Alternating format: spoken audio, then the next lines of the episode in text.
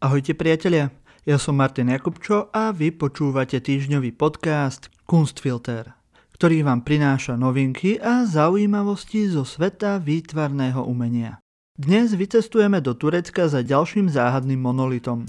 Aj do Veľkej Británie ku Stonehenge. Povieme si viac o objave mušľového rohu vo Francúzsku, predstavíme si online výstavu Záhorskej galérie aj novú výstavu v galérii Jána Koniarka v Trnave.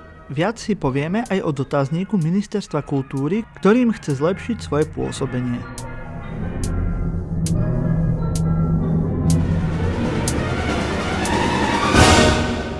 Na konci roka 2020 bol celý svet zaujatý či dokonca až zmetený a vystrašený zvláštnymi monolitmi, ktoré sa zjavovali po celom svete.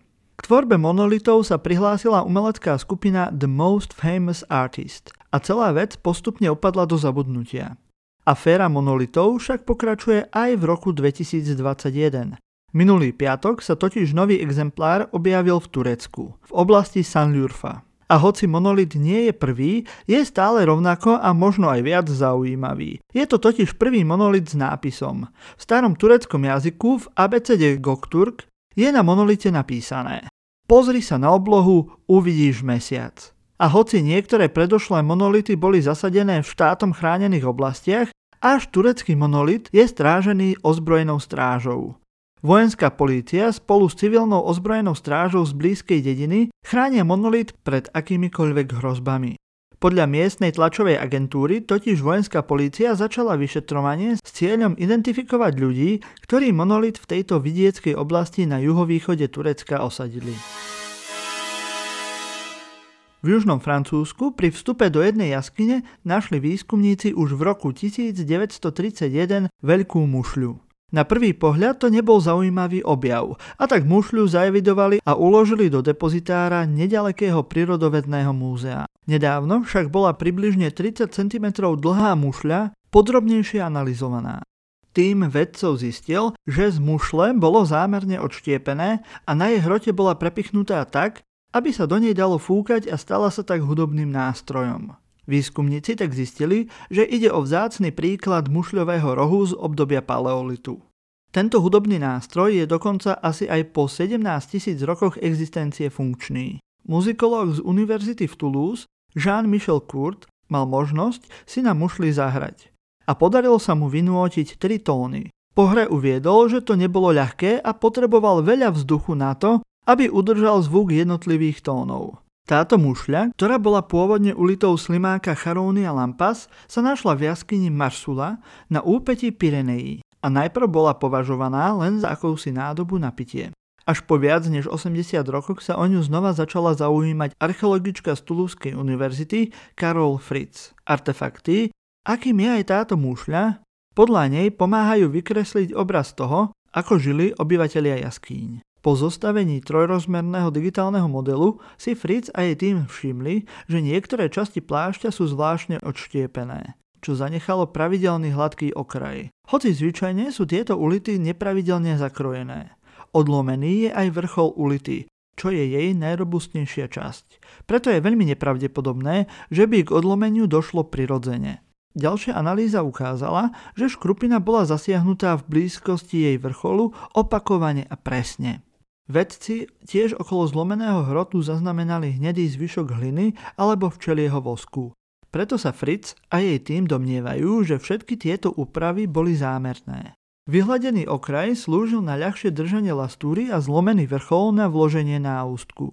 Výsledkom bol teda podľa vedcov hudobný nástroj. Ich štúdia o mušli bola minulú stredu zverejnená v časopise Science Advances. Na mušli sa mohlo hrať počas obradov alebo mohla byť používaná na zvolanie zhromaždení. Uviedol Julien Tardier, ďalší výskumník z Toulouse, ktorý študuje zvukové vnímanie. Podľa nového výskumu svetoznámej prehistorickej pamiatky Stonehenge je možné, že tzv. Bluestones, ktoré sú jej súčasťou, mohli byť prinesené zo staršej pamiatky vo Velse. Bluestones je označenie rôznych typov stavebného kameňa. Pri Stonehenge sa toto pomenovanie používa na všetky cudzie kamene, čiže také, ktoré sa v okolí pamiatky nevyskytujú.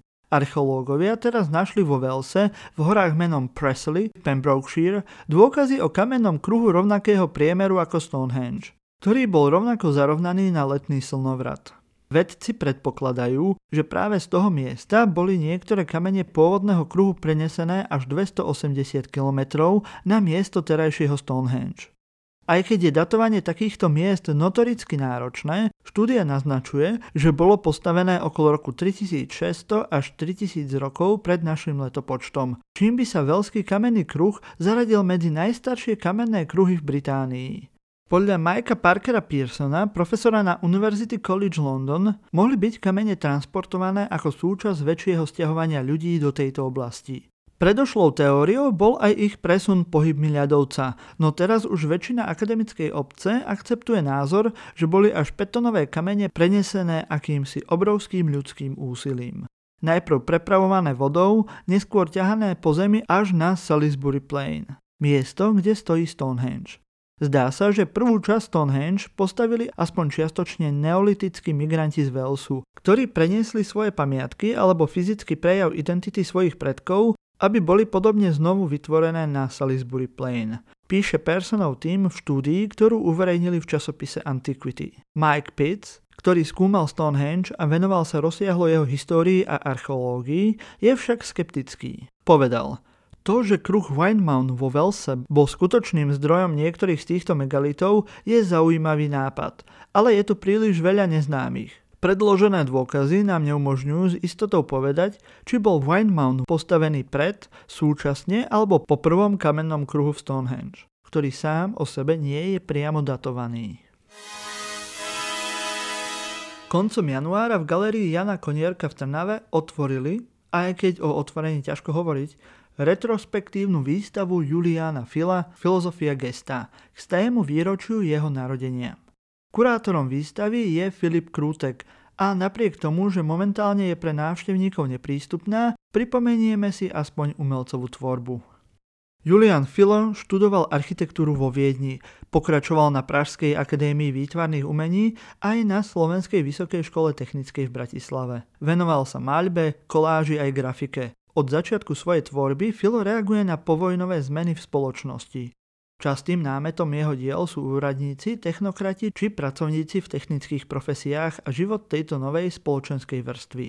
Kým na začiatku pripomínali figúry filových malieb skôr figuríny, postupne od 60. rokov bol jeho rukopis oveľa expresívnejší. Môžeme hovoriť o tzv. bad painting, neskôr sa posúva k realizmu.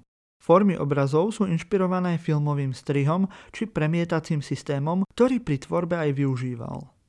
Práve tieto diela zo 70. a hlavne 80. rokov sú lajkmi často nesprávne zaraďované do socialistického realizmu. Filo bol však oveľa viac ovplyvnený americkým pop artom či európskym novým realizmom. Samozrejme len do tej miery, ako to bolo v socializme možné. U nás totiž ťažko môžeme hovoriť o konzumnej spoločnosti, na ktorú pop art reagoval. Filové neskoré dielo, hovoríme o 90. rokoch, ešte viac reflektuje tému konzumu a tzv. novej zbožnosti, uctievanie značiek, reklamy či modeliek. S filovým dielom pracovala aj jeho dcéra, maliarka Veronika Rónajová, ktorá maliarsky vstupuje do jeho obrazov a vytvára tak intímny dialog medzi otcom a dcérou. Retrospektívna výstava Juliana Fila, Filozofia gesta v galerii Jána Konierka v Trnave ponúka prehľad celej jeho tvorby od malieb, koláží až po ansambláže. Výstava by mala byť prístupná do 2. mája a nám zostáva len veriť, že návštevníci budú mať možnosť vidieť ju naživo. Ministerstvo kultúry umožňuje vytvoriť si reálny obraz o fungovaní organizácie. Takto láka ministerstvo na vyplnenie dotazníka, ktorý má pozbierať podnety, na základe ktorých vylepšia súčasný stav organizácie. Dotazník sme si spustili aj my. Na začiatku označíte jednu alebo aj niekoľko možností, s ktorou agendou Ministerstva kultúry ste v minulosti prišli do kontaktu. Otázky sú zamerané na správanie úradníkov, či sa vám podarilo vybaviť to, čo ste potrebovali ako vnímate kvalitu poskytnutých služieb, či aká je vaša miera dôvery voči tejto inštitúcii. Celý projekt je podporený z Európskeho sociálneho fondu prostredníctvom operačného programu Efektívna verejná správa. Nedozvedeli sme sa, ako dlho bude tento dotazník prístupný. Celý projekt efektivizácie by mal byť ukončený v apríli budúceho roku. Od začiatku februára si v online priestore môžete pozrieť výstavu mladých autorov Lenky Lukačovičovej a Michala Hubu. Výstava analógových fotografií Antropos, teda ľudské, a Topos ako krajinné, územne predstavuje vzťah týchto veličín, ktoré spolu fungujú v reálnom svete a dobre komunikujú aj na tejto výstave. Práce oboch autorov oscilujú na pomedzi vizuálnej topografie, konkrétneho krajinného alebo urbánneho priestoru a poetickej výpovede. Cez výskum fotografického média, s ktorým zachádzajú podobne a zároveň rozdielne. Prinášajú špecifický pohľad na danú tému informuje kurátorka Mariana Brinzová. My ešte doplníme, že výstava je v Záhorskej galérii Jána Mudrocha do 14. marca a vy si ju aj v tomto momente môžete pozrieť online na webe galérie.